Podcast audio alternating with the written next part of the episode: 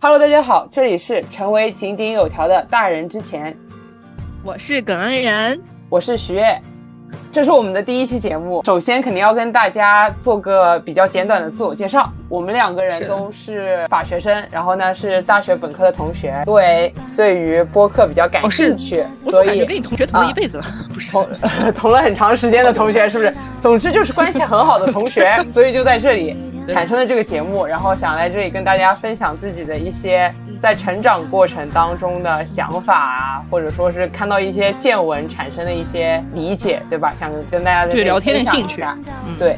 是的，想讲讲为什么叫这个名字呢？这个名字其实一开始是我们两个人在筹备这个节目想的过程当中，我列的 list 当中的一个。我取这个名字的想法就很简单，因为我听过郭采洁的一首歌叫这个名字嘛，就叫《成为井井有条的大人之前》。我很喜欢它里面的歌词，讲到了一些你慢慢变成大人过程当中无可奈何的要妥协的一部分。然后我也感觉到这这几年的过程当中，我也在慢慢的有很多部分去向一些所谓的规则啊、体系啊妥协，去慢慢的改变自己。然后我觉得我们两个人做这个播客，在这个过程当中记录自己想法的变化，就是一个很有趣、很有意义的事情，挺有意思的事情。对对对，是的。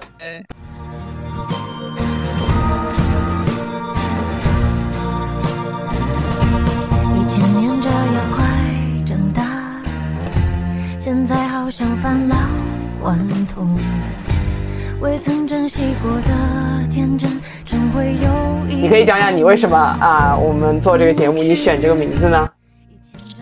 我觉得，就我看第一眼这名字，我觉得挺好的。可能因为我现在生活并不那么井井有条，然后大家就觉得成为大人之后，你肯定是一个很井井有条的人。我觉得这个正好反映我现在的状态，我觉得挺有意思的。嗯，明白。说这个好。就是反过来，跟你完全反过来。别的名字我都非常喜欢的，好吗？我只是。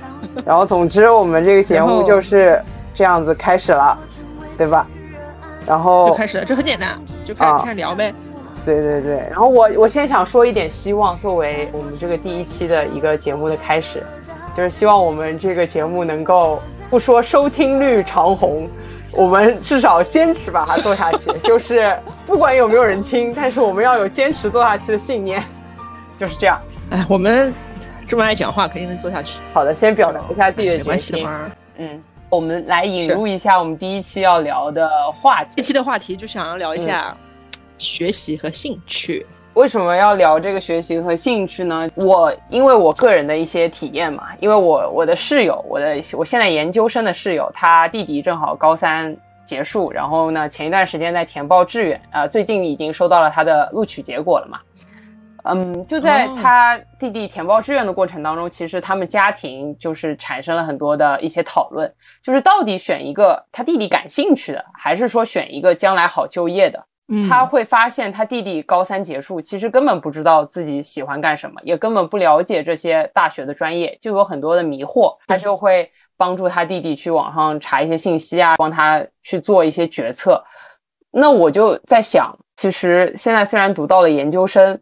你去回想你高三的时候做的填报志愿的那个决定，当时你真的了解这个专业吗？你知道这个专业到底是做什么的？你知不知道你自己是不是对它感兴趣呢？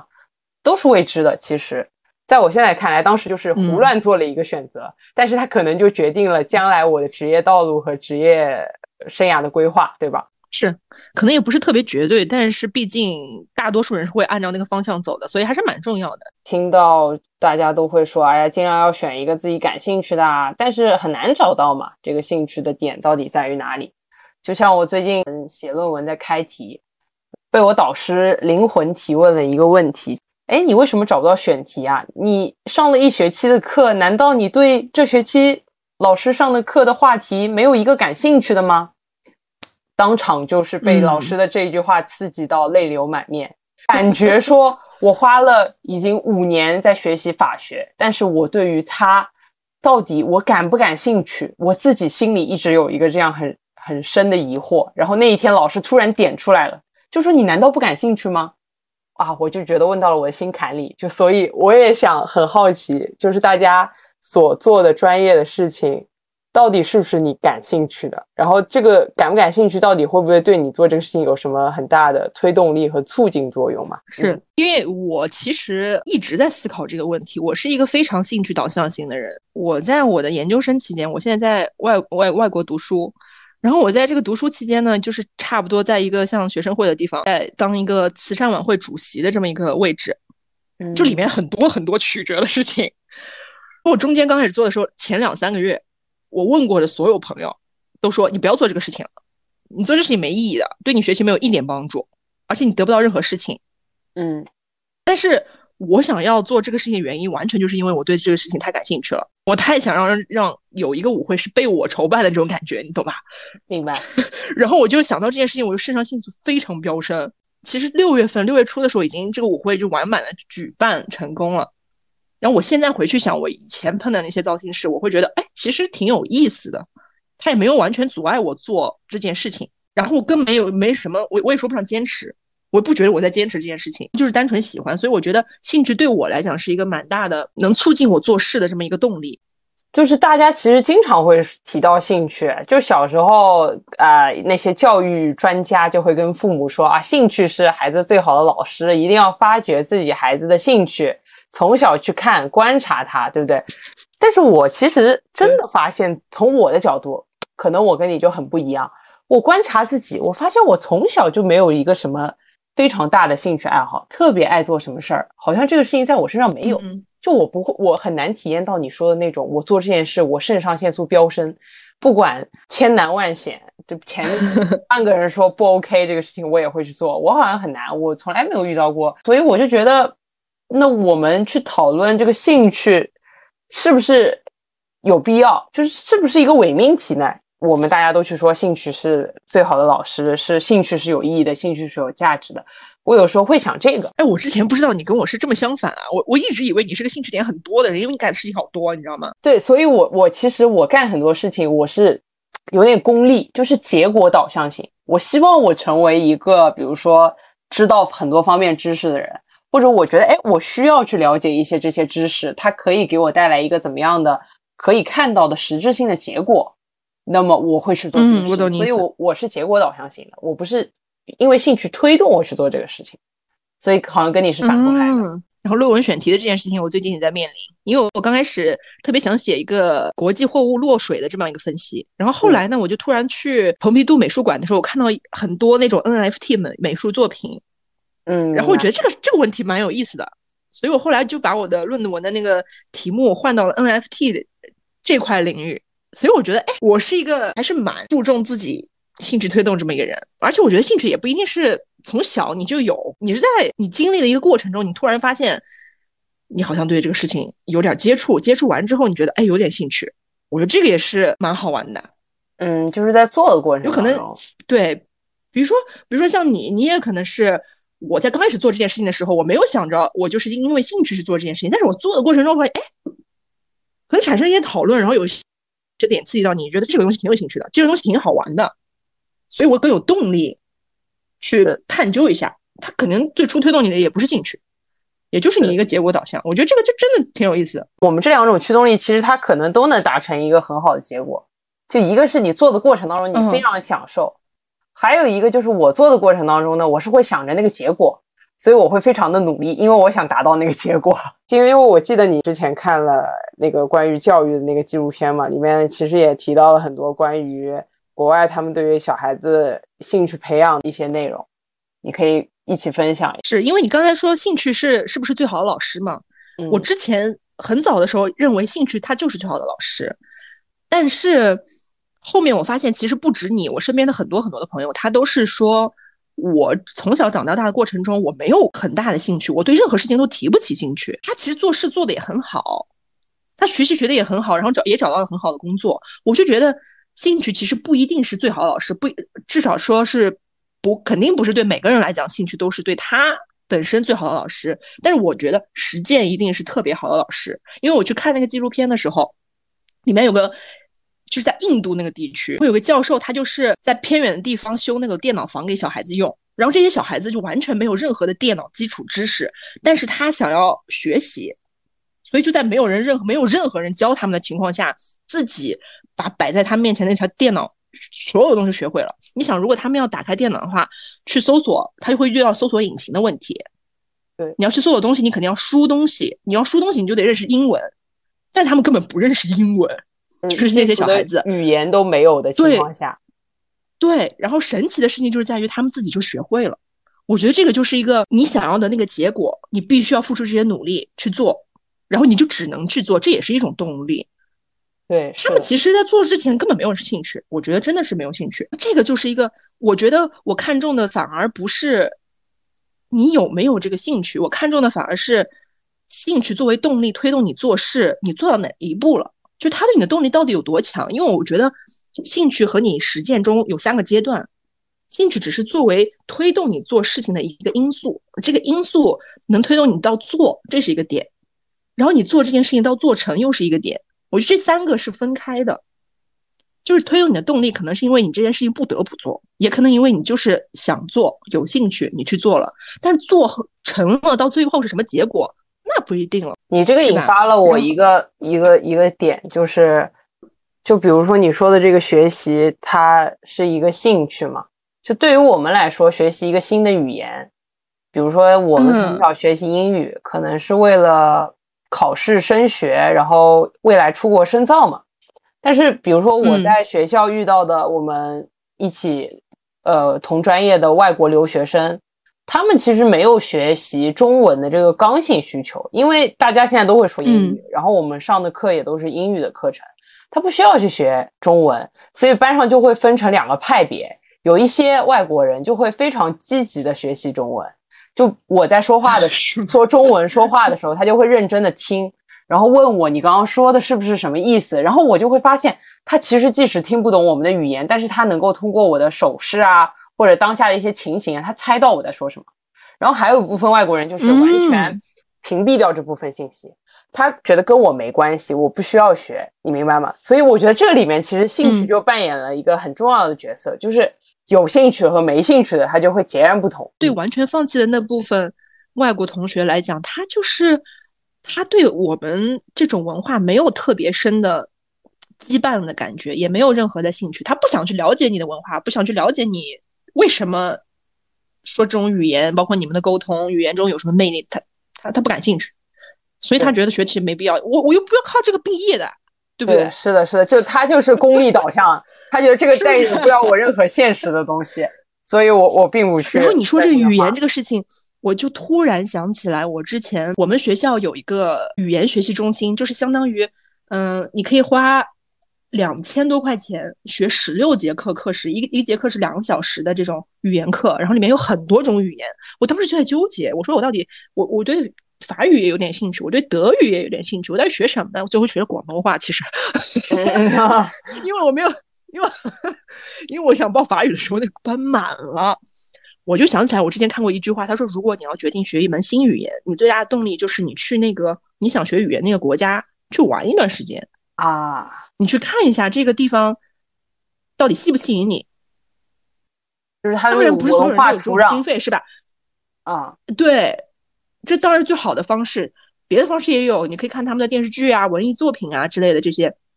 我后来直到前几个月去法国的时候，我是真的被法国的那种魅力深深吸引到，我就产生了一种我觉得法语真的很吸引我，我想要去学的这种动力。这个就很简单。所以，所以等到你回到嗯上海，回到中国之后，你会继续学习法语是吗？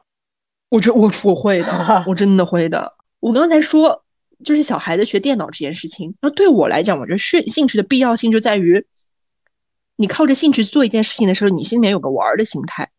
就比如说，在英国很多很多的的小学呀，嗯，幼儿园啊，他特别注重体育教育，包括到大学这个阶段，都是很多人去参加一些体育的社团啊，去参加各种竞赛。我们的各种学院之间也会有各种球类啊、乱七八糟东西的竞赛。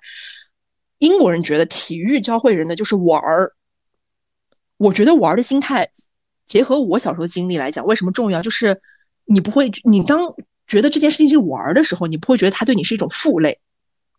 比如说，你小时候为了捉迷藏，你跑特快，你没觉得自己在竞跑吧？你你没觉得自己跑特别累吧？别人觉得自己在运动，是不是？嗯。然后我小时候就是会在那个大树下面，跪在那个柳树下面，就几个小时、三四个小时在那打青草汁儿。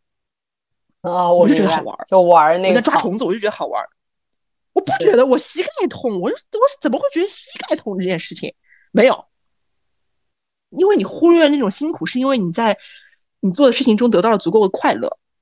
然后大家都说，我们应该有一种游戏人生的心态。那那很多电影里告诉你，我觉得就是这样子的。你就是拿一种游戏心态去生活，你就会有新的体验。我觉得，嗯，我有时候觉得你不必要给自己那么大的负担。对，因为你有时候是可以选择轻松的，那就拿轻松的态度去做一件事情，你可能会更快乐。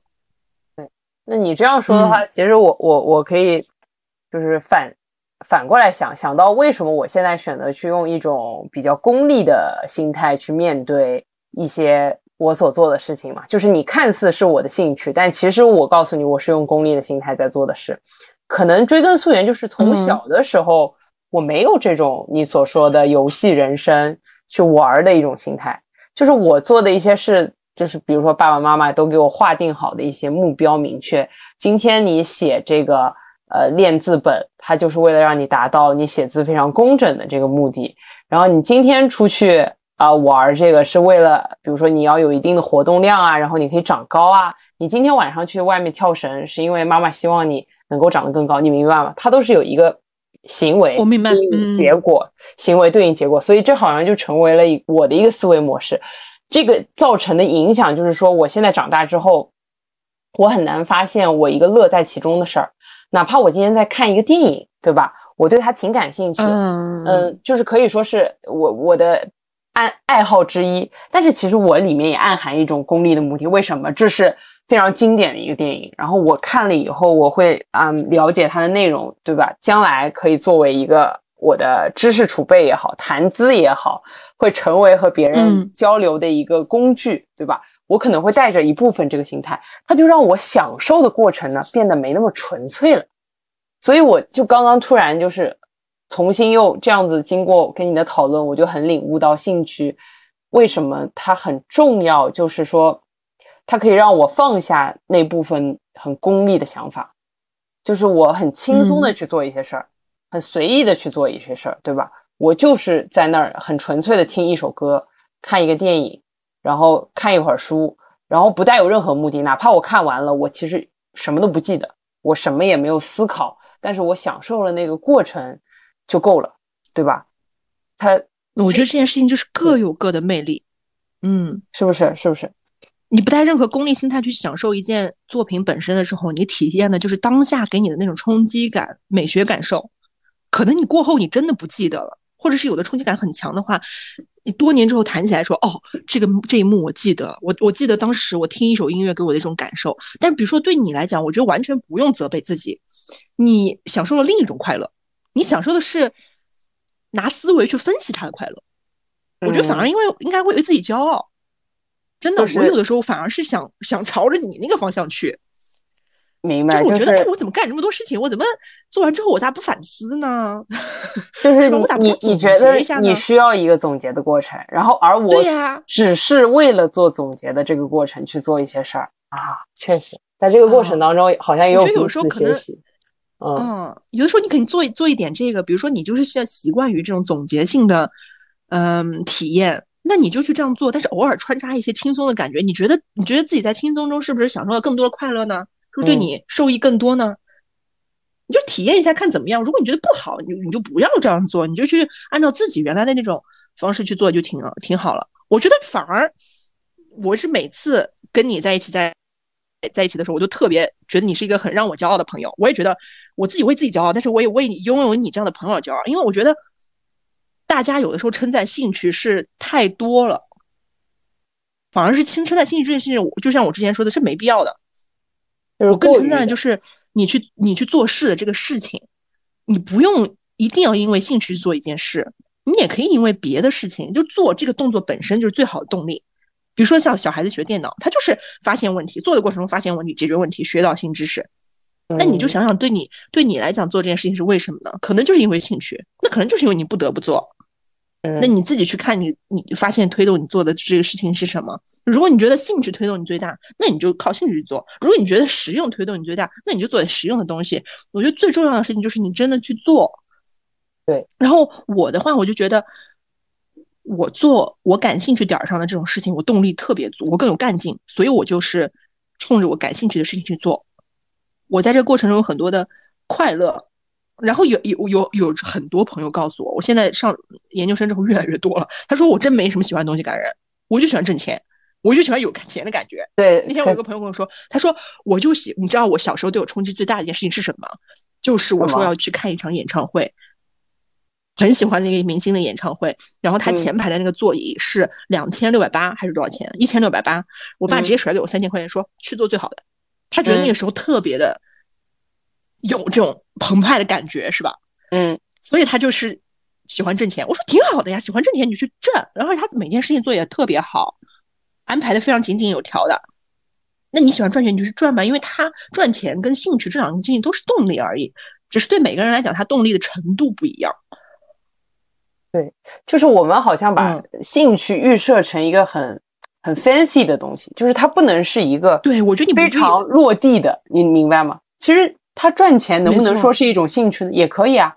这个人对赚钱感兴趣，那他就可以可以关心财经类的知识，对不对？关心现在的经济形势、金融的话题，想用什么方法去节约钱、去赚钱、去让自己的钱生出更多的钱，真的，这也是一种兴趣啊，对吧？我觉得这这是其实是一个很好的东西。这兴趣可好了，我觉得这为啥不行呢？都我也想有这样的兴趣，笑死了，对吧？对吧？我也想有这种兴趣。对呀，而且寻找兴趣，兴趣我觉得也不一定是天生的，对不对？一对是，因为从我的角度，我可能天生他没有没有这个兴趣啊，对吧？但是我现在就是跟你这样聊聊聊下来，我就很认同你说。我们先要 take actions 去做一些事儿，就是在做一些事儿的过程当中，你才能发现。就比如说拿我们做法律相关的事情来举例子，对不对？那我们将来要工作，大家可能都会面临说，我要选择一个业务领域、业务方向，我到底是做诉讼还是做非诉呢？你坐在房间里想这个问题，你是想不出来的。你只有真想不出来，我去实习了。我去这个诉讼团队做了，我也去做这个非诉团队做了。做完之后，我比较我做的工作，我在里面表现出来的态度，到底每天是不是有很认真的完成，或者我能付出多少精力，对不对？你才能比较出来啊，原来我比起这个对这个更感兴趣。就是嗯，不做的话，你怎么知道我更喜欢哪一个呢？或者我到底喜欢的是什么呢？就是一定要去做，感觉才能嗯。才能有一个这样的呃这样一个结果出来。还有一个就是我我也是通过你刚才说啊，你觉得我比较善于总结嘛？这件事情也是我通过最近看论文啊，然后在写论文当中总结出来的一个点，就是我觉得你找你感兴趣的话题，找你感兴趣的点，有的时候你光去了解很多。是一个让你乱花渐欲迷人眼的这样的一个过程。就比如说，我们在想论文选题，我我知道我的专业方向是跟税法相关的，是跟国际的税法相关的。好，我就去这种国际的税法的杂志上、期刊上看最新的文章。我看了，他们把所有的话题很重要的全部都覆盖到了，然后我的脑子里是空空的，因为我觉得哇，这么多的话题都可以写，可是里面具体的问题到底是哪一个呢？只有等我跳脱出来，就是我把这些话题全部都忘掉，然后我再静静的停下来想啊，刚刚的这个第一个话题下面我学过的知识有哪些？现在最新的有哪些相关的新闻啊、动态啊？我再去把里面的问题找出来。就如果我一直在看，一直在看这些期刊，我永远找不到那个那个我感兴趣的点，我能讨论的话题。嗯，没错，就是一定要我停下来去总结，然后呢，我才能找到这样的一个感兴趣的点。你觉得是不是？是是，就是你在读很多论文的时候，相当于你在给你的脑子喂东西嘛，嗯，对。但是你要写论文的时候，你要产出一个话题的时候，那计算机也要反应一段时间嘛，对吧？对。那何况人脑呢？你要停下来，把自己的思绪整理一下，你去想一想，我刚才看了什么东西，我什么东西好像留下的印象比较深，对。然后我再去看，哎。我可不可以在这个方向上挖一下？这就就这就来了，我觉得这就来了。对，是老师们，老师们也会说，就是给你一些建议嘛。老师就会说，写你感兴趣的话题啊。老师也会经常 cue 到兴趣这个词，因为老师会觉得说，如果你不感兴趣，你可能坚持不了半年这样的一个周期，你每天都要思考，对不对？每天在这样花时间、投入时间，你没有这样的专注力和持久力，那你感兴趣的话题从哪儿来？老师就说，你看看你周围的世界发生的事儿啊，就是关注你周遭的世界。我我觉得也是一个去发现你的兴趣的一个点的一个方法。就比如说向真老师的《把自己作为方法》，就是我们两个人都很喜欢的一个书，对吧？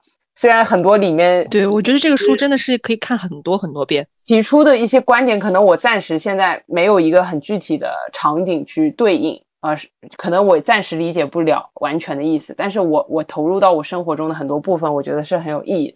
就比如说这个点，就是说我关注我周遭的世界，我看看我生活的社区是长成什么样子的。就去年疫情，大家被呃。在家的时候，对吧？那段时间很无聊，那我就在小区里走路啊，我就发现我们小区其实有很多空置的公共空间，这些空置的公共空间其实可以被充分利用起来。我完全没有学过什么设计这些东西啊，呃，什么公共社区的这些规划，但是我当时脑子里就会产生非常非常多的想法，就是我觉得，哎，这个可以给老年人用来，一楼用来健身啊，二楼给他们用来做什么啊，三楼可以怎么怎么样。哎，我其实现在想起来，我觉得那个是不是我激发我兴趣的一个点？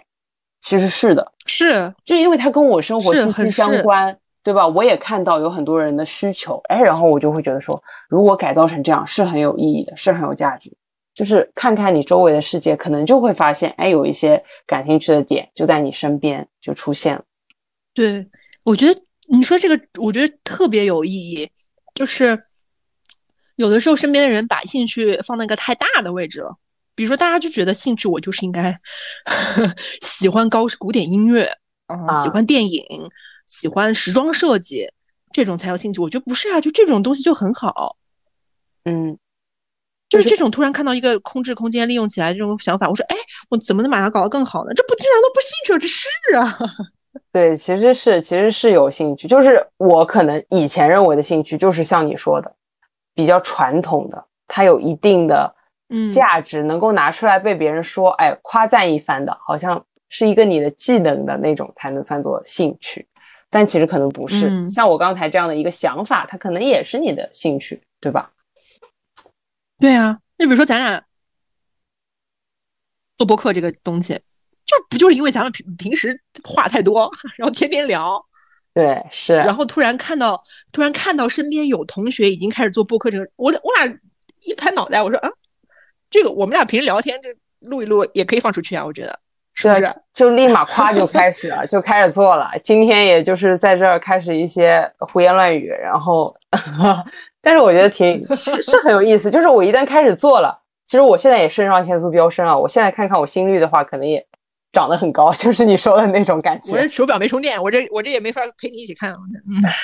嗯，是的，是的，我觉得这挺好的呀，因为我觉得自己平时，尤其在写论文期间，我生活蛮平淡的，要么就是熬夜写论文，然后就是出去吃吃饭、运动一下。但是突然有一件小事情，你觉得你可以跟你朋友一起做，我觉得这太好了。就是往，我就觉得我生活都新了。扔了一颗石子，就通的一声，感觉泛起了一些波澜涟漪。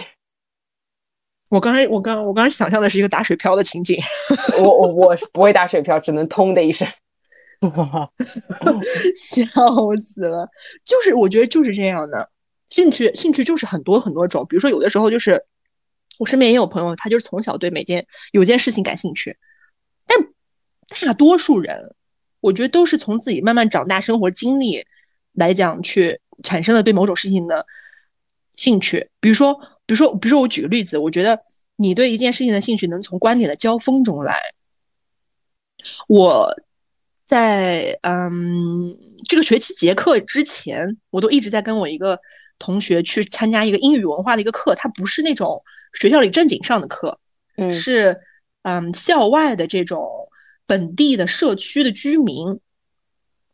免费给你上的一种课，然后我们这个老师他叫 Tom，Tom 呢就经常会把我们领到一个本地的老夫妇家里的一个房子，因为这他们都是虔诚的基督教徒嘛，嗯所以我们就会聊天，聊一些关于宗教的问题。然后我突然有一天，我们在他们的房子里，就和我我们几个和另外一个，嗯，可能来自一个伊斯兰教信教地区的这么一个，很她是很高学识的女士，嗯，她是一个科学家，哦也在杜伦大学上学。嗯，我们在讨论宗教和达尔文进化论的问题，就是我们会问他，我说你是一个虔诚的基督教徒，但是你是个科学家，那你信不信达尔文进化论这件事情？然后研发出来很多很多的讨论。我当时突然一下子，我就能这个对宗教的兴趣就激发了。我回去查了超多资料，之嗯前我不存在这种环境，我身边的人不存在什么虔诚信教的这种环境，所以我没有这种兴趣。我觉得，我觉得我就是一个虔诚的马克思主义信信奉者，对对不对？然后还有一个就是你在上课的时候，课堂中因为有很多印度同学。我啊我我有时候跟我的朋友吐槽过，我说我说印度同学好敢哦，就是他夸一下，老师讲到一半，他开始举手，你知 道吧？然后跟老师辩论十分多钟，然后你知道他逻辑很奇怪，就是不是正常人的逻辑，他就想要什么说什么，夸一下就举手，他就觉得我就想说，我你们就应该听我的意见就应该被听见，他就要大声说。然后呢，对，就反而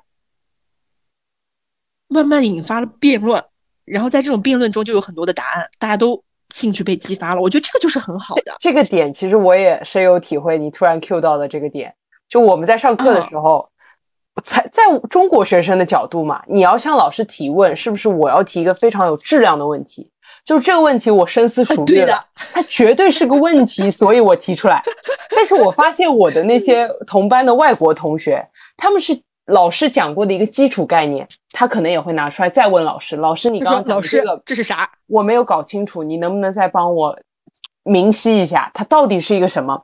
我我们中国学生就会可能相视一笑，就会觉得哇，很离谱，浪费时间。我觉得你没事儿吧，朋友？对，就是这种感觉。但是你会发现，老师在解释这个基础概念的时候，他一般的开头都是 a good question，就是他会先肯定，对，他会觉得你你这是一个嗯好问题，他不会像中国老师一样会说，哎，我这概念刚讲过了，你怎么又要我讲？你自己课下再看一下书。他不会，他先说这是一个好问题，好，他又追根溯源给你，哎，从最简单的方法讲大白话给你解释一遍，再慢慢慢慢的把这个概念，比如说推到了我们这个专业的角度。哎，我觉得在这个过程中，嗯其实我又一次的学习了。我可能刚刚听了老师讲的这样一个简单的概念，我其实没有理解透彻。但是通过这个同学对简单的一个问题，老师不断的讨论，循循善诱，好了，我对这个东西又有一个截然不同的认识，其实很有价值，对不对？没错讨论，嗯，是很很有价值的。因为太多时候我们都习惯去记忆一个概念，比如说你记了很多概念，共同富裕，什么叫共同富裕？你真的知道共同富裕是什么东西吗？不知道其实，那我觉得对这种概念的理清，如果你真你不懂，你就真的不懂，是，那就挺好的呀，大家讨论一下。然后包括我在看的那个纪录片《他乡的童年》里，这个纪录片作者就提到一件事情，就是在印度的这一集里面，他就说学生就说在任何的一座好的大学里面，老师被挑战都是必须的。当老师被挑战了，这节课的目的就达到了，因为他能在你心里种下一个疑问，你有疑问的时候，你就被迫的要把这个问题想得更深入一点。然后我特别喜欢一句话，他说：“大学的目的就是把学生带到水边，并让他觉得口渴。”我的经历就是，我初高中是，我使劲被别人喂东西喂到想吐，因为我记得特别特别深，有特别深印象的一件事情就是我在大一高一课堂上，那个时候在上政治课，然后政治老师就是在讲共产主义那一整那个章节，嗯然后我就课间同学在背书的时候，我就拿着这个课本，我去问老师。那是当时我记得是一个非常年轻漂亮的，嗯，女老师。嗯我说老师，为什么共产主义是这样的？我觉得共产主义在我的理解里没办法实现啊，因为大家其实都有欲望，当每个人都是一样的时候，他怎么可能会激发你创造的欲望呢？我就很不很不理解这个事情。嗯嗯，然后当时政治老师跟我说：“他说你不用理解，你不用理解这个事情，你把它记住就行了。你你去深究这个问题没有意义，你回去吧。”他是这么说的。嗯但其实是他没有办法解释这个问题，对他但是他为了了掩饰他他的不解释，跟我说这没有意义，因为他们根本不太允许你提问，他在意的只是一个你记住对考试有利的答案就行了。我当时其实我接触高中政治，我非常非常感兴趣这个共产主义的问题，像我那个对共产主义兴趣就在高一的时候被浇灭了。直到我在大学的时候，你知道我们要上马原课吗？我们当时的马原老师非常非常好，他不是传统的那种上思想政治课的风格，他是真的会跟你讲什么什么是共产党宣言，共产党宣言里面讲了什么东西，什么资本论，他们到底提出了哪些观点？我当时又这个兴趣在那堂课上又被提起来了，嗯，我觉得这个就是很有意思的事情。就是你说的这个，他，我我观察嘛，我的视角观察你的这个经历，我觉得像你这样一个有好奇心的人，你的兴趣本身它不是会被浇灭的，它只是嗯被你老师压到了这个最小的档，就是它变成一个小小的一颗火苗。但是等到你到了大学这样一个更加开放、包容、允许更多讨论的环境的时候，它会被一下子点嗯燃，就是又点燃成了一个火把的那种感觉，就是燃烧起你。会，对，就是这样。但是很多人是他的问题是在于他可能没有。你像我这种学生，我就是啊，老师说让我背这个我就背，明天要默写这个我就背出来，然后明天默写一百分，我不会产生那些好奇，但是也不能说我不会，就是我会产生好奇的部分呢，我可能会通过网络，然后我自己去查，然后来解决我这部分的疑问。就是我可能这个可能是跟我们的高中的生活的环境有不同，它可能会有不一样，对吧？就可能我的生活的高中的环境，它更加的在上海嘛，大家都更加的灵活一点，对我们的管理不会特别严格，不会说因为高考这件事情就不能用手机，不能上网，然后每周要看课外读物的时间都会被限制。我们是你想做任何都可以，然后在课上老师可能就会说你把手机拿出来查呀。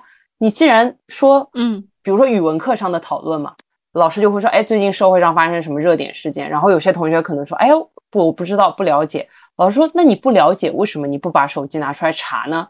我课堂上嗯允许你们用手机拿来查、o k 那我们就马上查，查完了之后又可以引发新的讨论。可能我我们这样老师的方法就是跟你老师一个相反的东西，就是一个比较好的引导我们去发掘自己兴趣，而且他在这个过程当中教会你一个方法，就是你遇到不懂的东西、不会的东西，但是你感兴趣，你 OK，你现在马上就要去做，马上就要去查，然后找到那个答案，才是一个正确的应对的方法。就是要不然你可能嗯放着放着你就忘了这个事儿了，这个事儿它就过了，对吧？就没错。感觉到，哎，是有确实有这些差异。他说，如果是你想做一件事情，然后你一个星期之内不去做的话，你就可能永远不会去做这件事儿。嗯，嗯，就比如说我们开始这个播客也是，我当时就觉得这是一个机会，我必须今天就把它敲定下来。如果不敲定，可能我们再回想起这件事，就是十年以后，我们两个说，哎呀，当时我们研究生研究生的时候想做一个播客啊，但是没有做，现在还在听别人的播客，对，就是这种感觉，笑死。我了。对，我觉得就是你想做事情的欲望是特别特别有用，但是，呃，我就是上学的过程中，尤其是在高中，你嗯展示出来与学习有一丁点不同的兴趣的时候，老师就跟你说，你把这些事情放到高考之后再去做，因为他这种态度本身就会传递一个信号，就这个东西不重要，你成绩才是最重要的。就这种体制下，就就即使是有好的老师，他也没办法对抗这件事情。就比如说我前几天，呃，还跟语文老师聊天，高中语文老师，他就跟我问，他就问我，他说，哎哎，感染，你记不记得咱们班当时有个写作文特别好的同学叫什么什么名字啊？我说老师，他叫什么什么名字？然后语文老师跟我说，他说，哎呀，真的是，我当时，我现在看你们当时写的那那那那些作文，真的是文采很高，但是现在哦我带的班就是语文一年不如一年了，就写作的套路都是千篇一律的，大家也没有创新。嗯所以我当时觉得，哎，还是嗯，有一点点可惜了。因为我当时上高中的时候，虽然很多很多很多事情都很无聊，但是我最喜欢的一部分就是，呃，晚上看完新闻周刊的时候会读作文，就语文老师就会组织我们把最好的同学写的作文拿出来读，可能是读一篇，可能是读一段。你当时会觉得，哦，原来作文还可以这么写，就大家的思想也是可以这样子的，就特别的有意思。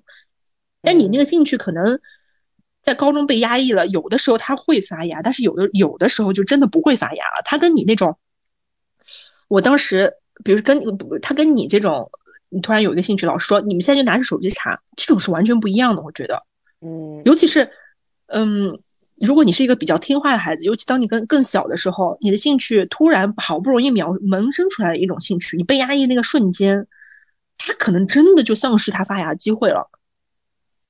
我明白，我明白那种感觉，也对吧？也不一定啊。但有的，我也大批的同学在身边，现在也在从事一些。特别有意思的事情什么摄影啊啊，明白，纪录片啊，这种就是也有这个里面的存在的问题是什么呢？就是在高中的时候，这些不是为了应试而产生的兴趣，它往往会被列为不正经，就是没有什么很大的影响学习。老师会觉得这是负面的，影响学习的。然后其实你拥有这个兴趣的人，你不会觉得我拥有这个兴趣是一件值得骄傲的事，而变成了。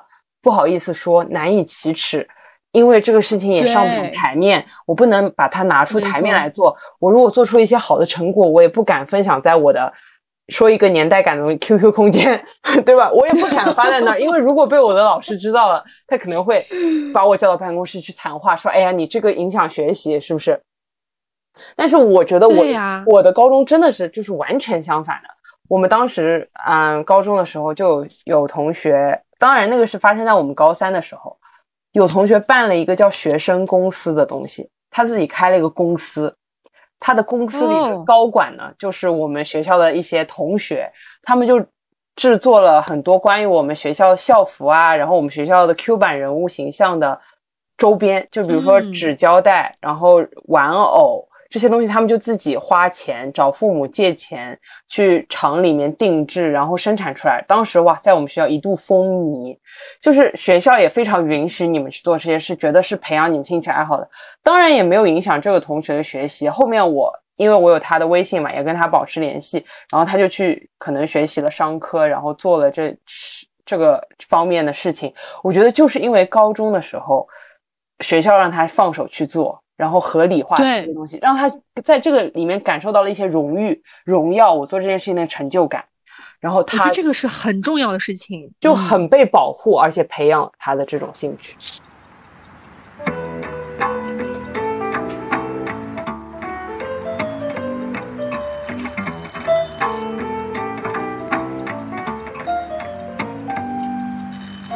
你提供一套新新的价值评价体系，这件事情是很重要的。就是这件事情，我觉得非常非常重要。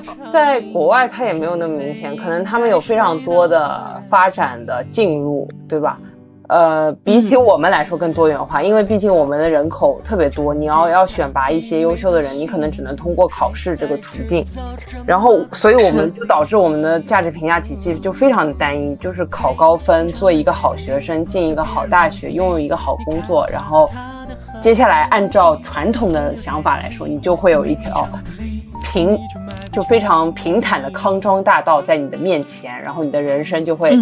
走上快车道那种感觉，但是兴趣就是告诉你说，你可以不用管这套价值体系，你可能在你喜欢的这个平台上，你做了一个特别会画画的人，特别会写一些小文章的人，然后你在上面会获得很多人的支持，这给你一个很大的信心。即使你今天在学校数学只考了六十分，然后英语也没有考好，今天被老师批评了，但是你回到家。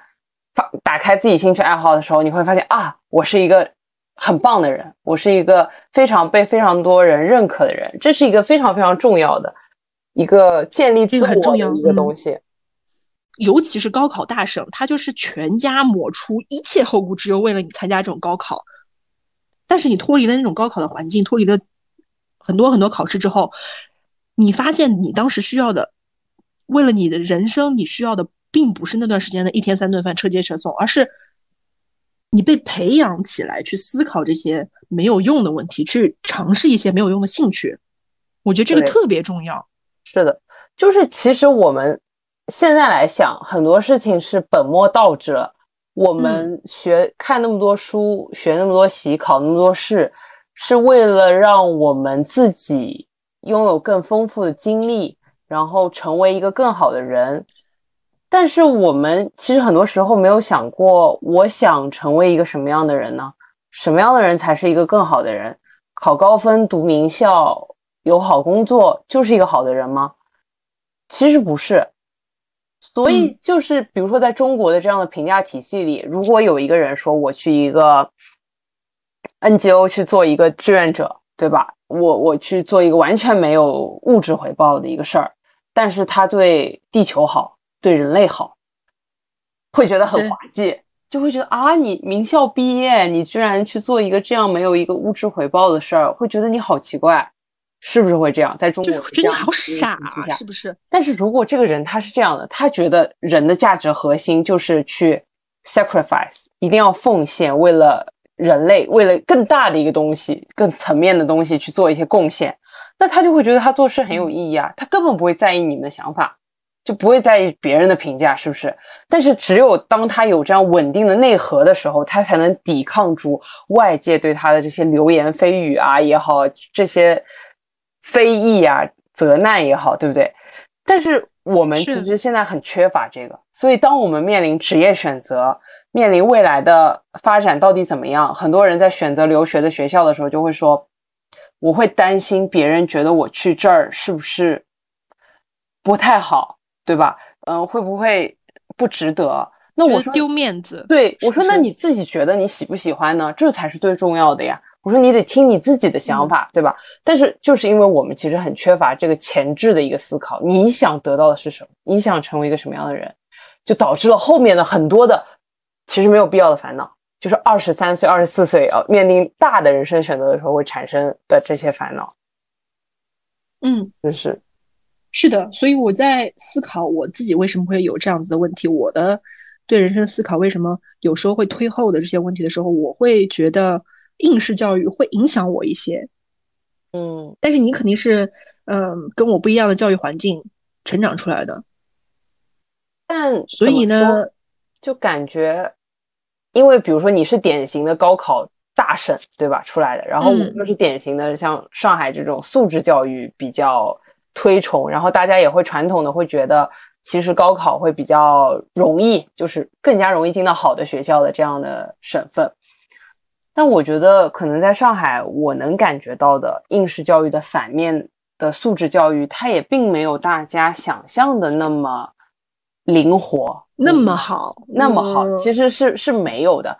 因为在我看来，它就是要求你两手都要抓，两手都要硬，就是其实你学习也得学好，然后呢，你还得准备好素质教育的这一些指标，因为这个素质教育其实是一个命题作文啊，你。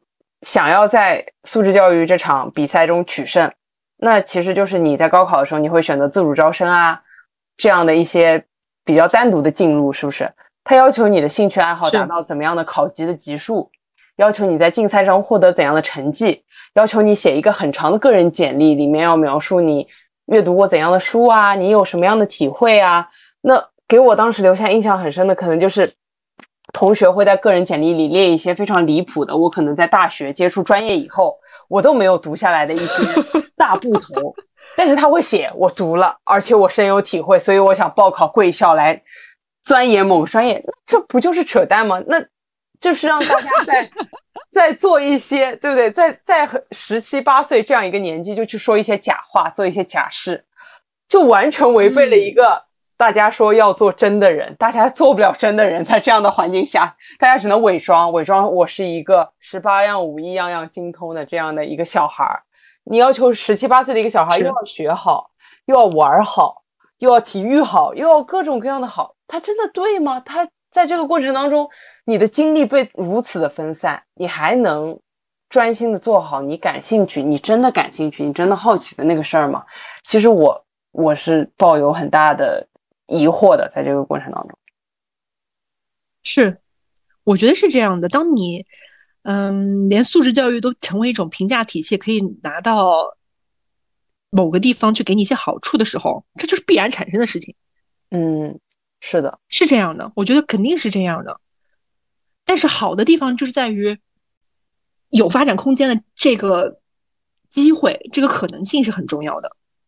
对我认同，我我也认同你这个。就是他确实，我也看到一些同学，就像我刚才举的例子，他就在这样的过程当中得到了发展他兴趣的空间嘛。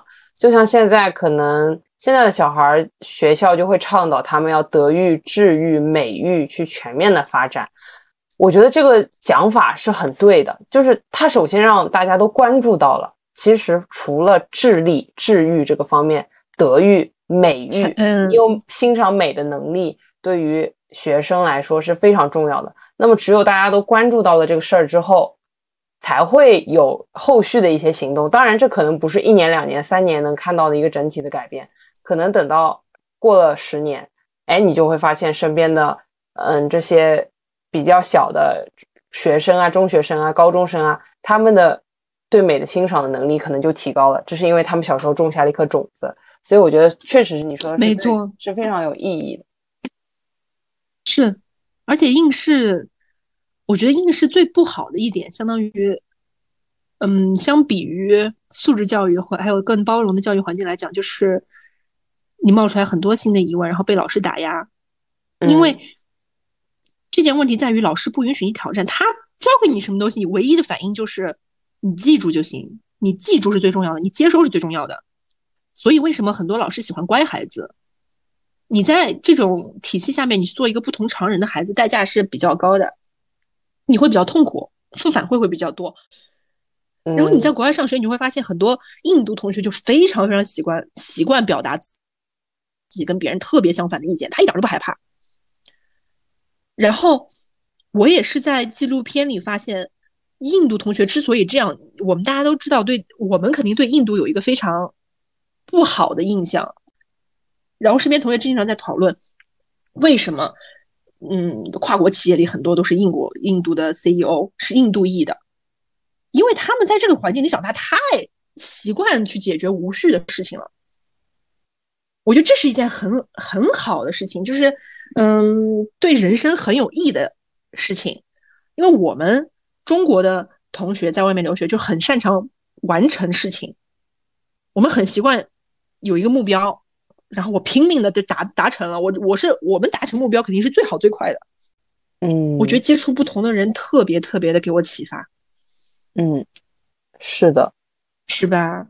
就是我我我就想说，我也是从我身边的同学身上感觉到你说的这一点嘛，就是嗯，可能不是跟杂乱或者说是争论相关，嗯。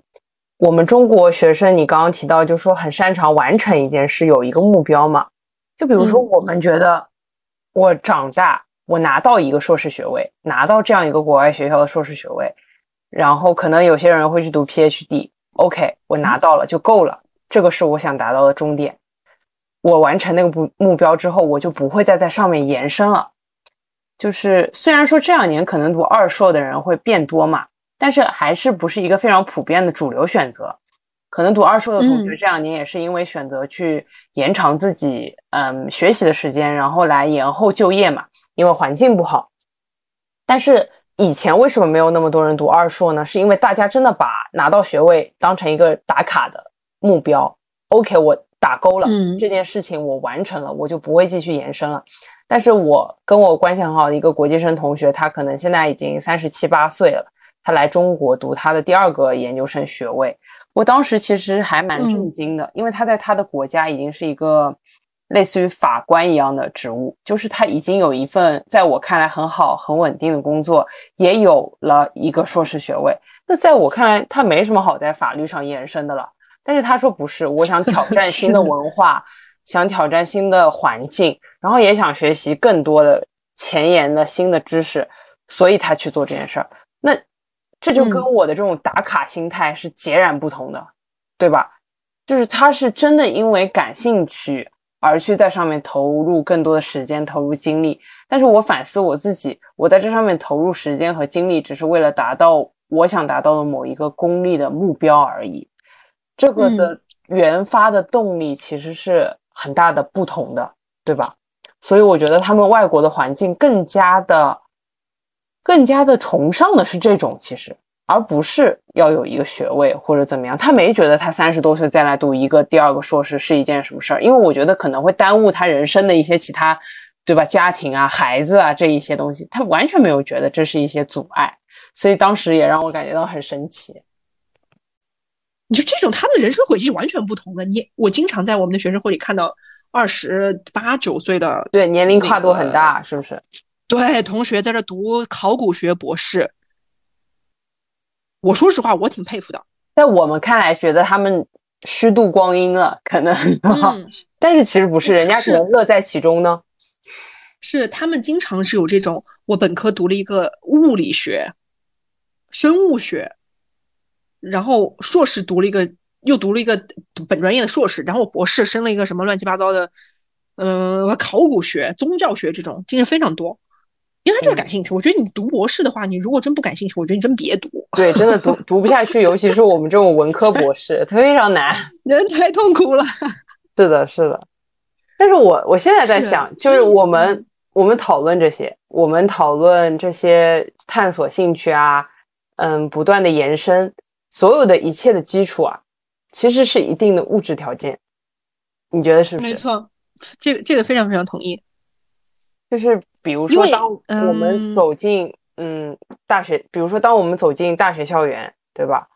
这个其实是花需要花成本的。有一些人他是在这一步就被卡掉了，他可能走不进。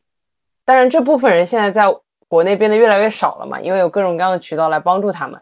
那读到研究生的时候，又会有一部分人因为这个不行，对吧？比如说他特别去想国外去学一个他感兴趣的这个专业，但是因为确实家庭条件不够，所以又卡掉一部分。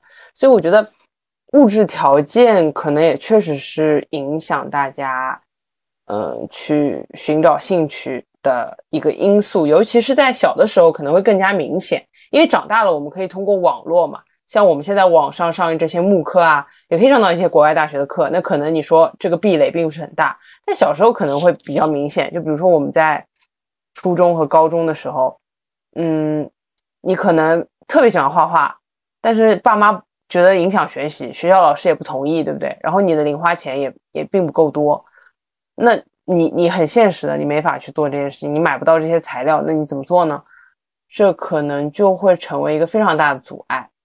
所以我觉得，没错，我觉得是的，就是年龄的增长，我们就在追寻自己的兴趣上获得更大的自由。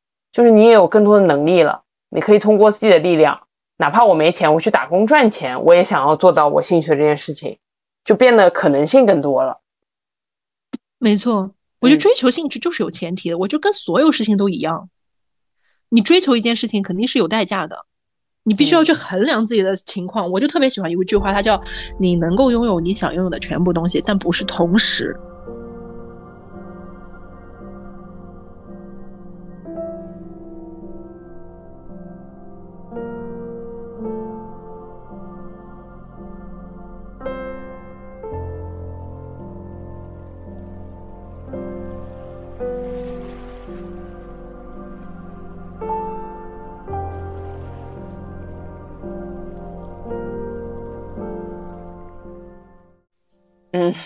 然后我看各种纪录片，我也记住了一段，也记住了一段非常有意思的对话，就他是三代人这样的一个奋斗历程。就外公节衣缩食，让这个父亲上了一个比较很很不错的学校，然后父亲挣了蛮多的钱，让孩子上了一个鼎鼎有名的贵族学校。然后这个学校里面的孩子就不用只在一件事情上成功，你可以在所有想做的事情上脱颖而出。脱颖而出。嗯，这个父亲接受到的教育就是。老师一直告诉父亲，课外活动很好，但是你必须保证自己的学习成绩足够好，这样才能让你上一个比较好的学校，上大学。然后孩子跟父亲聊天的时候时候呢，他就说说你应当做自己喜欢的事情。相对于他们的同龄人来讲呢，他的观点就是你应该孩子就说你应该做自己喜欢的事情，因为在做自己喜欢的事情之后，你即使以后没有稳定的职业，你没有稳定的收入来源，但只要一家人在一起，你们就很快乐。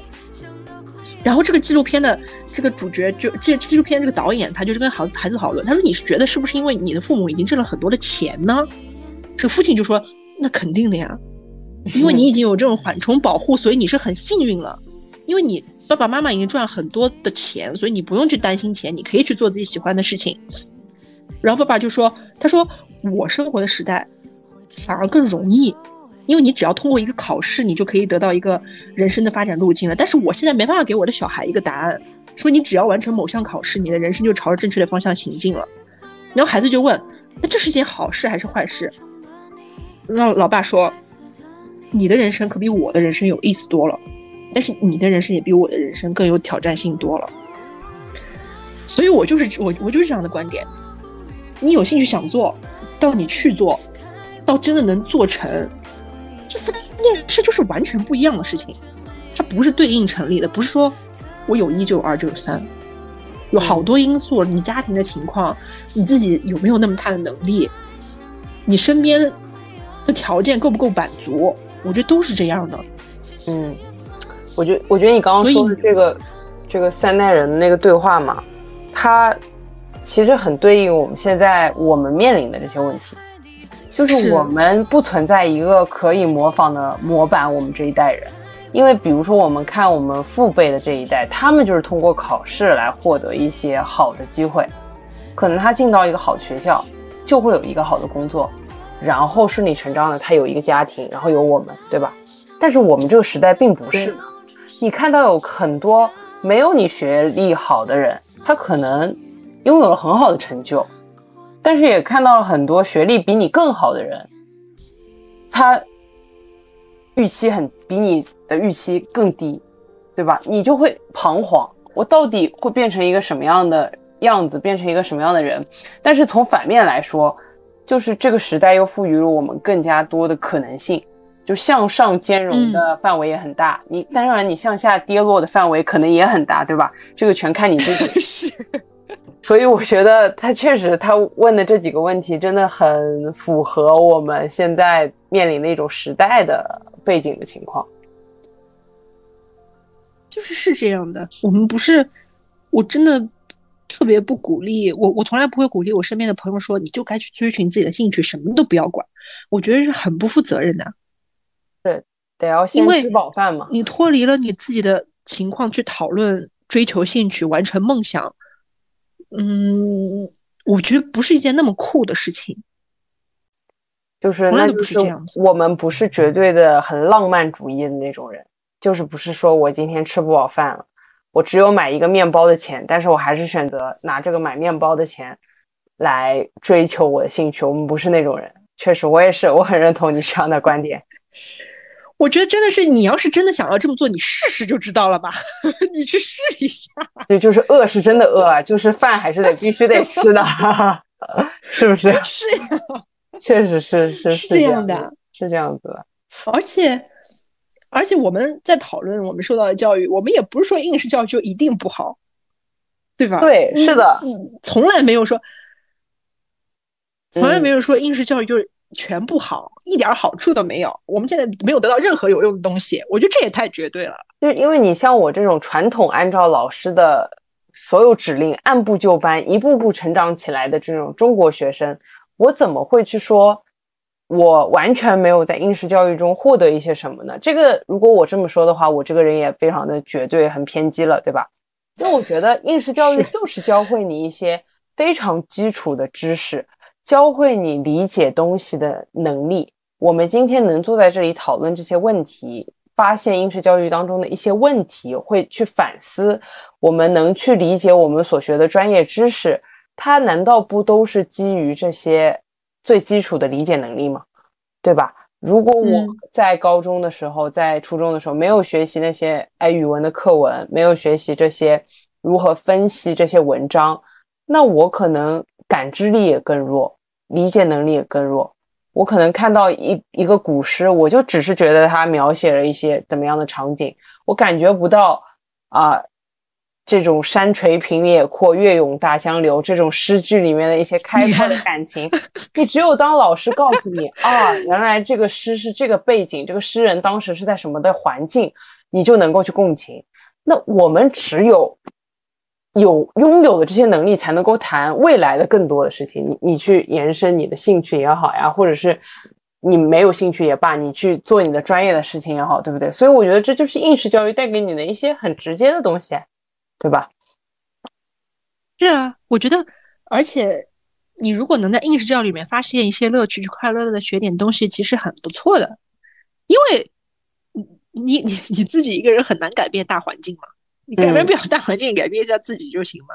对你让自己过得快乐点。我就记得我刚才就想说，嗯，我每次跟你聊天，你必必然是三句话蹦出来一句诗。啊，对啊，因为我感觉我的。我最近几年嘛，我明显感觉到我的感知力在变弱。就是我看到一句诗的感动，看到一篇文章的感动，比我以前高中的时候弱多了。我可能以前看到一句话我就热泪盈眶，但是我现在很少这种感觉。为什么？因为我觉得我们现在在读研嘛，可能你就在某一个法学的领域下面去精深的钻研，你再去没有一个人像高中老师那样引导你去。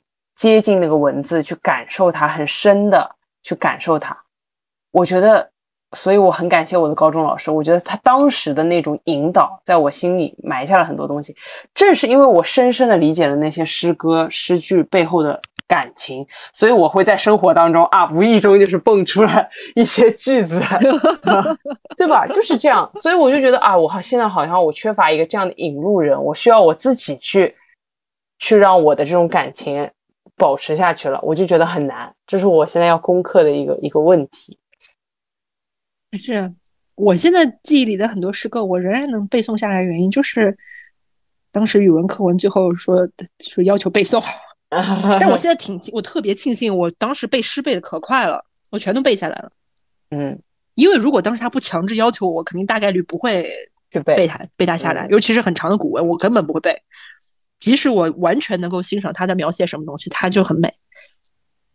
嗯，然后我时常现在呢，我在，嗯，比如说室友他发过来一个图片，说啊晚霞，这种很漂亮的风景的时候，我就感觉到，哦，原来这就是某某诗人笔下的什么什么东西啊！我说，哦，是这种感觉，你就和是这样的古人对话了，你就是感觉，哦，原来我看到了和千年以前的人看到的一样的风景。这个世界就是这样子，亘古不变啊！一些人生的大的道理，就是一下子感受到，嗯，是这样的。然后我现在跟我爸爸聊天的时候，因为我爸爸特别喜欢那个那个《白鹿原》这本书，他说这本书我读了不下三遍，那么厚，我的天呐，他说这是我最喜欢的书之一。我每次我我我刚开始第一次跟他一起读书，然后翻开《白鹿原》的时候，他说你在看《白鹿原》啊？我说啊。他说他直接下口就就把第一句话背出来。我说哎，我说哎，你怎么知道？你很震惊是不是？我震了，我直接震了。我说我怎么回事？一字不差。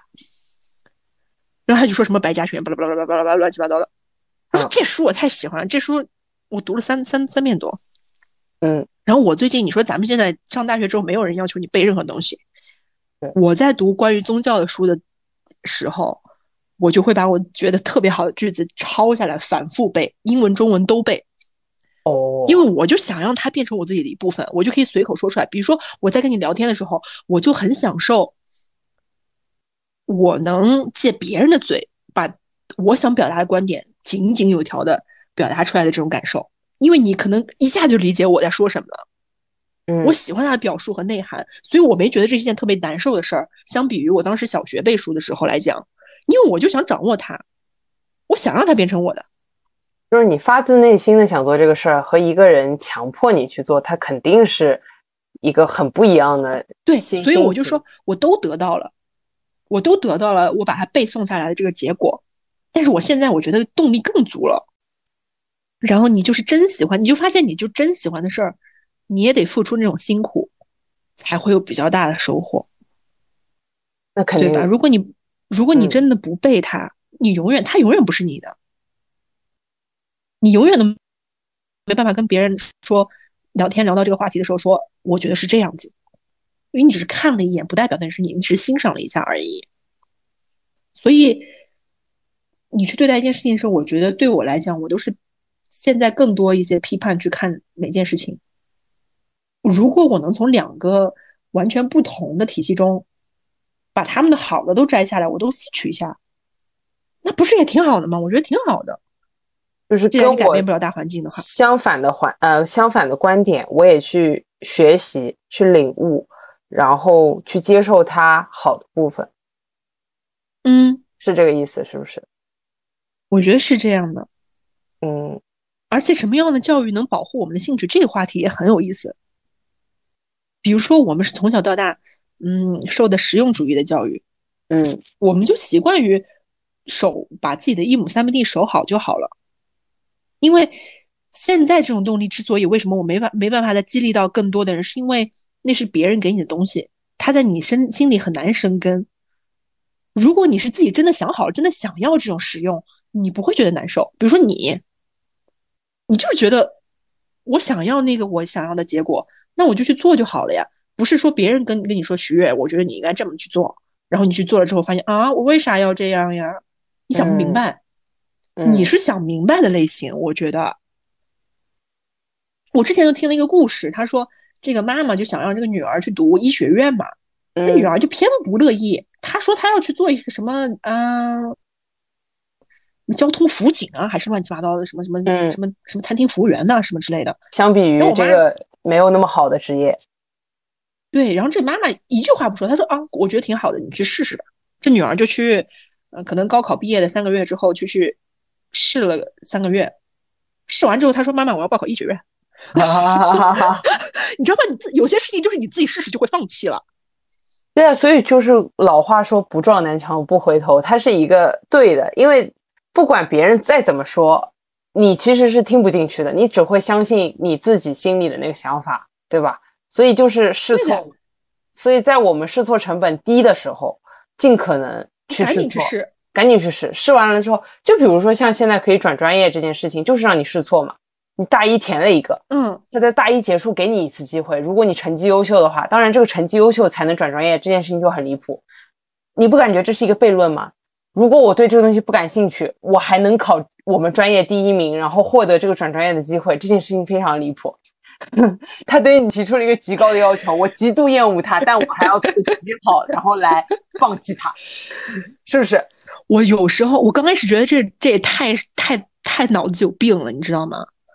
然后后来我去尝试理解他的逻辑，我发现我能理解。怎么说？这个也是我从身边的另外一个非常非常优秀的朋友身上，呃，得到的一个观点，就是他能把所有事情做得非常好，无论是什么事儿，真的无论是什么事儿。当他能有这种潜质的时候，我觉得他选任何专业，我我不我不会怀疑。他究竟是因为兴趣，还是因为什么东西选的？因为你无论什么事情都能做得很好，你有这能力啊。就是你觉得不管他喜不喜欢，他都能做好这个事儿。是，这是一种，这是一种老板很喜欢的能力。但是这种人很少啊。就是我，所以我我是觉得转专业这个 体系啊，它它值得商榷。就是他应该给更多的同学一些机会，他可以从别的方面来评价他。就比如说。你可以考察他转专业以后的这个专业知识，他学习的如何？他可能自己去做一些预习了，他已经赶上别的大一就选择这个专业的同学的程度了。那我觉得他完全 qualify，他可以去转专业，去进入这个专业学习，去放弃他现在不适合他的这个东西。就是我觉得这样才是一个一个一个很好的，对吧？因为他也是一个自主学习的自主学习的成果的考察嘛，对吧？嗯。这个是好的，我觉得是，当你拥有很强有力的改变的欲望的时候，你会不自主的提高自己的能力，让它跟你的目标相匹配。尤其是当你觉得非这么做不可的时候，这跟我的观点特别一致，就是我说做肯定是最好的老师。因为现在很多人他在做一些别人看起来很蠢的事情，但是他对他来讲，就像你刚才说的。保护环境啊，然后在联合国呀这种工作可能没有多少钱拿，别人觉得他疯了，但是他觉得这件事情是有意义的，所以他们就会想尽办法去寻求可以走得通的路径。嗯，就是你要想出版书，你没有钱就去众筹。对我们，我身边大部分的同学，还有我接受的很多例子来讲，我们接受的教育，在我来看，危害最大的并不是贫困家庭的孩子们，是。小康家庭、中中等家庭的学生，其实更为更为其所困。你知道前几天我在看那个张雪峰老师的视频吗？嗯，我当时一下子被刺激到了。我觉得我非常不同意他的观点。我知道他为什么能产生，我也知道他为什么可以挣钱，但是我很不认同他所推崇的选专业理念。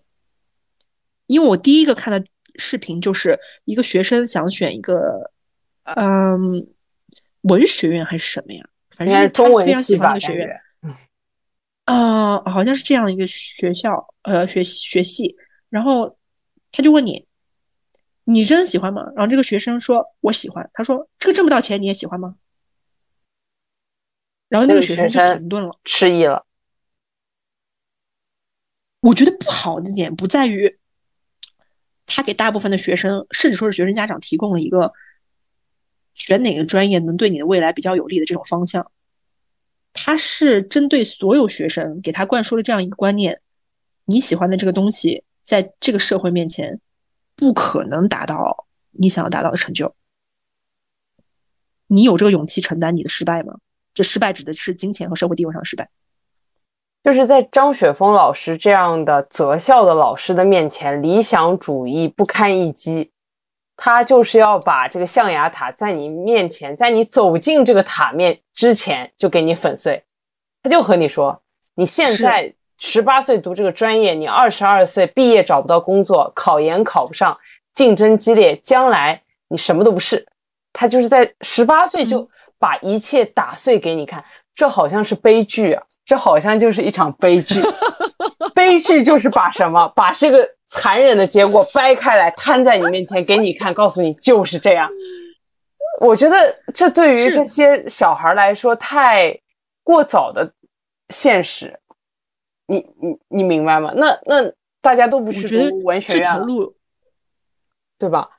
这条路之所以走不通的原因就在于，这些中不溜的家庭出来的这些孩子，他们不是那么富，也不是那么穷，他不像贫穷的孩子一样需要迫切改变自己的命运，因为他们这种比较贫困的家庭的学生出来的时候。出来的出来的这些学生，他脑子里只有一个信念，就是高考是唯一一条可以改改变改变我命运的路，除此之外别无他法。我我除了努力没有别的路可走，所以他根本不想别的事情，他有这种强烈的信念。嗯，但是普通的学生，他被这样的老师教导着，你你就得努力，你不努力你就落后太多，落后他人了。但是现实生活中他又不愁吃穿，所以他没有这种强烈的动力。和推力去改变自己的命运，去去努力，朝着一个自己根本没什么、没什么兴趣、没什么方向的事业去努力。就从我们自己的角度，这样子。另一方面，其实就是我们中不溜的人，就像你说的，会选择一条保险的路，就是我只要维持住我爸妈现在给我的生活水平、生活状态就可以了。他们也没指望我飞黄腾达，有多高的成就，为人类做出什么贡献。对我只要把现在的日子、现在水平维持住就行了，所以他没有那种什么突破阶层啊、改变的勇气和决心。是的，是的，我觉得是这样的。嗯，然后另外一方面，大家又给他一种错觉，觉得你必须要这样做，不这样做的话，你就会遭受一个比较不好的结果。但是他根本没有体会到那个不好结果是什么，所以我就觉得，如果如果有的人告诉你不行，你就。你就在心里骂一句“你傻子”，然后你自己去试试，最后真的行不行？你试试就知道了。嗯，但是我们又又跳出来说嘛，就比如说拿中文系这个事儿说事儿，那我以前也对中文系充满憧憬嘛，我后面也破灭了。嗯，当然有张雪峰老师说的现实的原因。我觉得这个现实的原因其实很重要。你到我们现在这个年纪，我们研究生都读完了，其实你会想，你这个专业是不是能创造好的经济效益，是不是有好的价值，能够帮你人生获得一些所谓的名誉也好，社会地位也罢，肯定的，最后会去考虑这个事儿。但是我又不希望自己十八岁就在考虑这个事儿，你懂吗？好像本科期间的四年还是能让你天马行空。去想的，当然这个也怎么说呢？也是在于我们这种，还可能家庭确实给你了一个比较宽裕，让你去探索，爸妈比较支持你的这样的环境。那很多人他可能在本科期间他就要做一个决策了，我将来就必须很实用，我学的东西。所以我觉得这个真的是因人而异啊。所以你说张雪峰老师他为什么这么多家长愿意去听他的，是因为他们需要这样的实用，将来能够工作，能够马上有好的。经济收益能够看到的这样的一些专业和职业吧，是我完全完全理解。嗯，然后你知道，其实大部分他的受众是学生家长更多。嗯，然后我觉得家长其实想要为孩子提前一步考虑好他们不会出错的人生，但是，嗯，我也是从我身边一个朋友他的经历来讲，我觉得这是一件。会产生悲哀后果的事情，就是，嗯，我这个我这个我这个朋友，他是家庭条件差，真的还挺不错的，但是他爸妈他爸爸妈妈对他期望蛮高的，嗯，以至于他很小时候就知道自己喜欢什么，但是他从小到大都没有勇气去跟爸爸妈妈说，我真的很喜欢这个事情，因为他爸爸妈妈特别想让他读名校，有一个非常光鲜的金融或者法律的工作。嗯嗯，所以他现在处在一个比较比较崩溃的阶段，因为一方面没有办法跟家里家庭决裂，又另外一方面自己确实知道不喜欢这个事情，但是没有什么改变的勇气。所以我就我有时在想，我说自己其实蛮幸运的，因为我想尝试什么东西，我都有这个机会去尝试，并且。爸妈比较支持，对我感觉你爸妈非常的支持你。嗯，就是我从来没有被成绩绑架过。我小时候考了六十多分，呃，数学考六十多分，然后拿回家把这试卷给我爸看，我说：“我爸爸，我今天考了六十多分。”我爸拿过来看了一眼说：“哦，六十多分。”咵，放到那个桌子上去了。然后没事儿，就坐呃，不是放到桌子上，就是车前面那个东西，就放放上面啊。下次努力呗。然后下次考了一百一百一百二十多分啊，那是多少多少分？反正蛮高的成绩，考了班里第一、第二的。哦。然后我爸说：“哦，考这么好，这次挺好的。”嗯，他就这样，他没有很大的鼓励，也没有很大的贬低，因为因为你爸情绪情绪非常平静，就一直很平静，对于什么都非常平静。我了解。我爸就呃，我觉得特别好。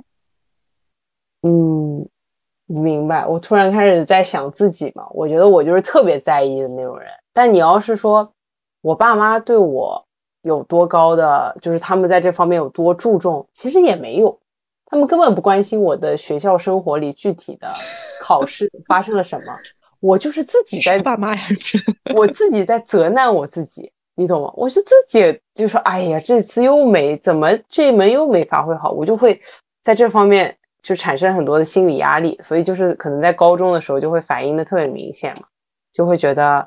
啊，你是一个对人对自己要求很高的人，我觉得。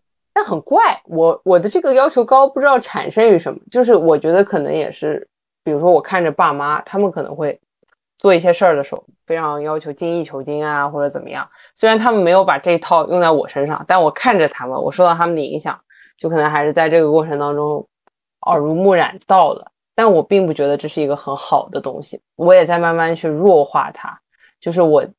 吸收身边的人啊，比如说像你啊，对我的一些正面的评价，我就说，嗯，我也是一个不错的人呢。虽然我在这个方面可能没有做好，但是我在其他方面是一个很优秀的人。所以我觉得，就是越来越长大，越来越吸收别人对你的一些正面的评价，就让你更开心的去面对生活里的很多事情，而不是说只是觉得啊，这个分数就代表了所有，是这样子。嗯，我也是，我是。小时候就是在一个很正向反馈的环境里长大的。我小时候受到的赞扬非常非常多，以至于我现在 我现在出了问题之后，我不会第一反应想我自己不好，我会想啊，这件事情做没做好啊？哦，那说明我可能要么不适合，要么没努力够。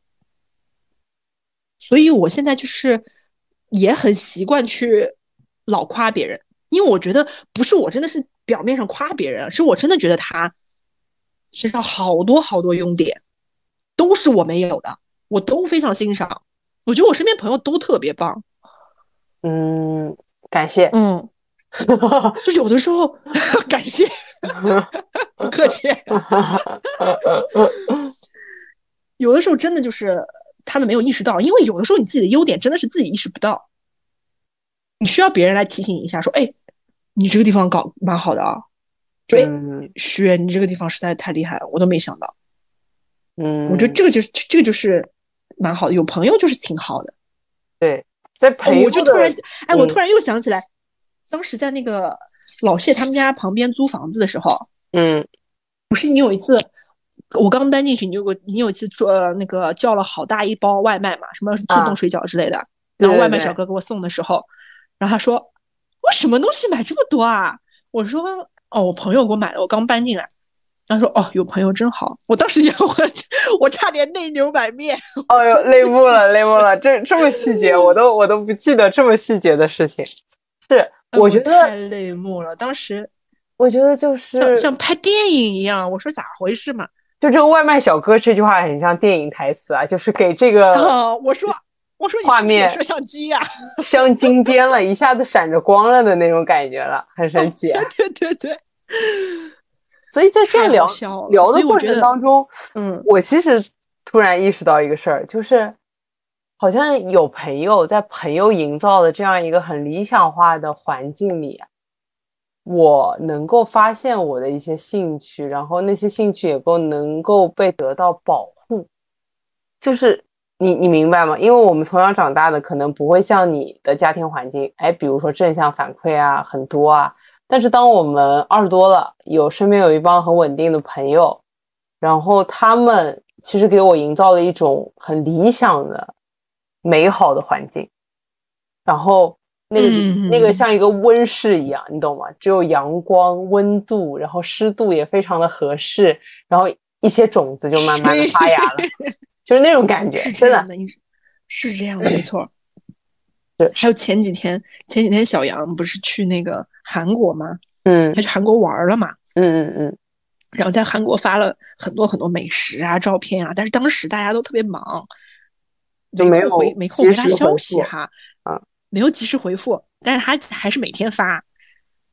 然后最后呢，嗯，他回来之后还是什么时候？突然有一次，我们大家四个人都在线上的时候，就在那聊天，然后四个人都感慨，他说：“哎呀，小黄说，哎，我跟你说嘛，姐妹们，我真的是生活中有很大一部分幸福感来源于我们的群聊。”我说：“哎，我也是，哎，嗯。”然后大家都说：“哎，我也是，就是。”这个群给我们的温暖感在于，我们随时可以发什么东西。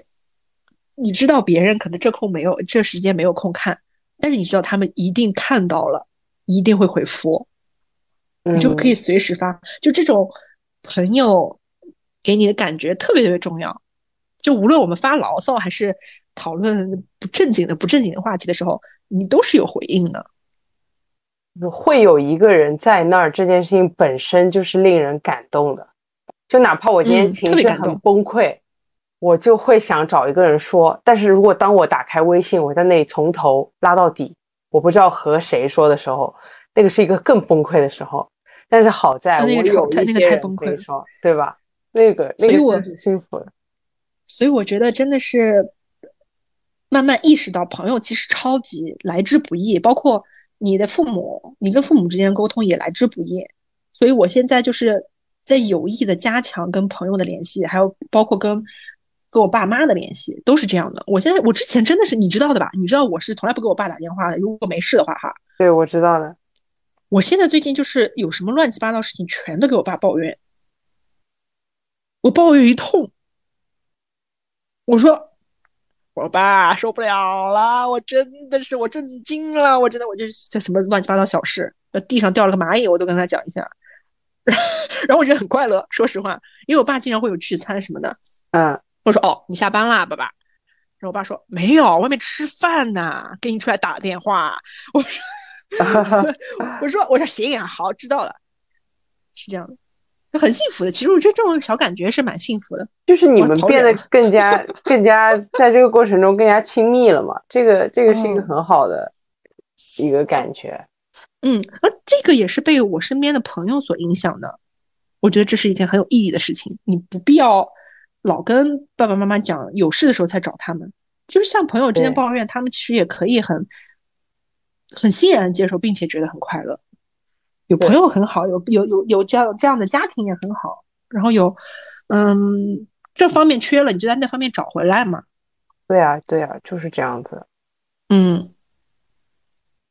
所以感觉我们从聊兴趣，然后慢慢慢慢聊聊到感觉怎么样才是好的教育，然后可能我们最后哎聊聊聊，发现长大以后，你的朋友对你来说，对你的发现你生活的兴趣，发现你生活的热情，都是非常重要的。然后嗯，非常非常重要。其实，所以我们聊到最后，我们一开始话题的起点可能会觉得。兴趣和教育和教育体系，和我们从小到大成长被我们被规训的这套价值评价体系有关系。我我可能觉得我的一部分兴趣在这部分，呃，在这个教育的过程当中是被杀死的，对吧？但是好像现在发现，越长大越自由，然后越长大，你的兴趣去发展，去更多的延伸的可能性。也越大，对吧？你可能会遇到更多是更好的人，志同道合的人，他帮助你去发现自己，他去肯定你，让你进一步的去成长。我感觉，嗯，好像也没有一开始讨论的时候我的想法那么悲观了。是，我觉得它一定不是一个悲观的话题。你有兴趣也好，没兴趣也罢，我觉得。最主要的都不是这个问题，最主要的是你要有勇气去试试看，有勇气去做做看。无论是你是对什么事情都感兴趣，还是对什么事情都不感兴趣，它都有你好的一面和不好的一面。你如果对什么事情都感兴趣，但是你不去做的话，我觉得等于个什么都没有。但是如果对什么事情都不感兴趣，但是你把一件事做好了，我觉得你是一个超级棒的人，你是一个超级棒、超级积极的影响，去建立一个。你能去做事的动力，无论这个动力是什么，然后体，然后跟自己的现实情况结合起来，我觉得你就会生活的比较快乐。不断去试一试，毕竟现在也不是到一个无法犯错的年龄了。我觉得犯错挺好的。对，如果你有一件兴趣的话，你努力让它变成一个很强有力的动力，去推动你做事。发现你做事中的问题，然后慢慢的把这件事情做成，让你拥有更多的能力去做下一件更好的事情。我希望我们都有这样的勇气。是，然后我也希望来说一下我们的结束语，就是希望希望我们能够，希望我们都能兴致勃勃的面对生活，面对生活。嗯，好，谢谢大家，谢谢大家，今天这一期就到此结束了，希望大家到此结束，听得开心，对话终于完完结了，哈哈哈，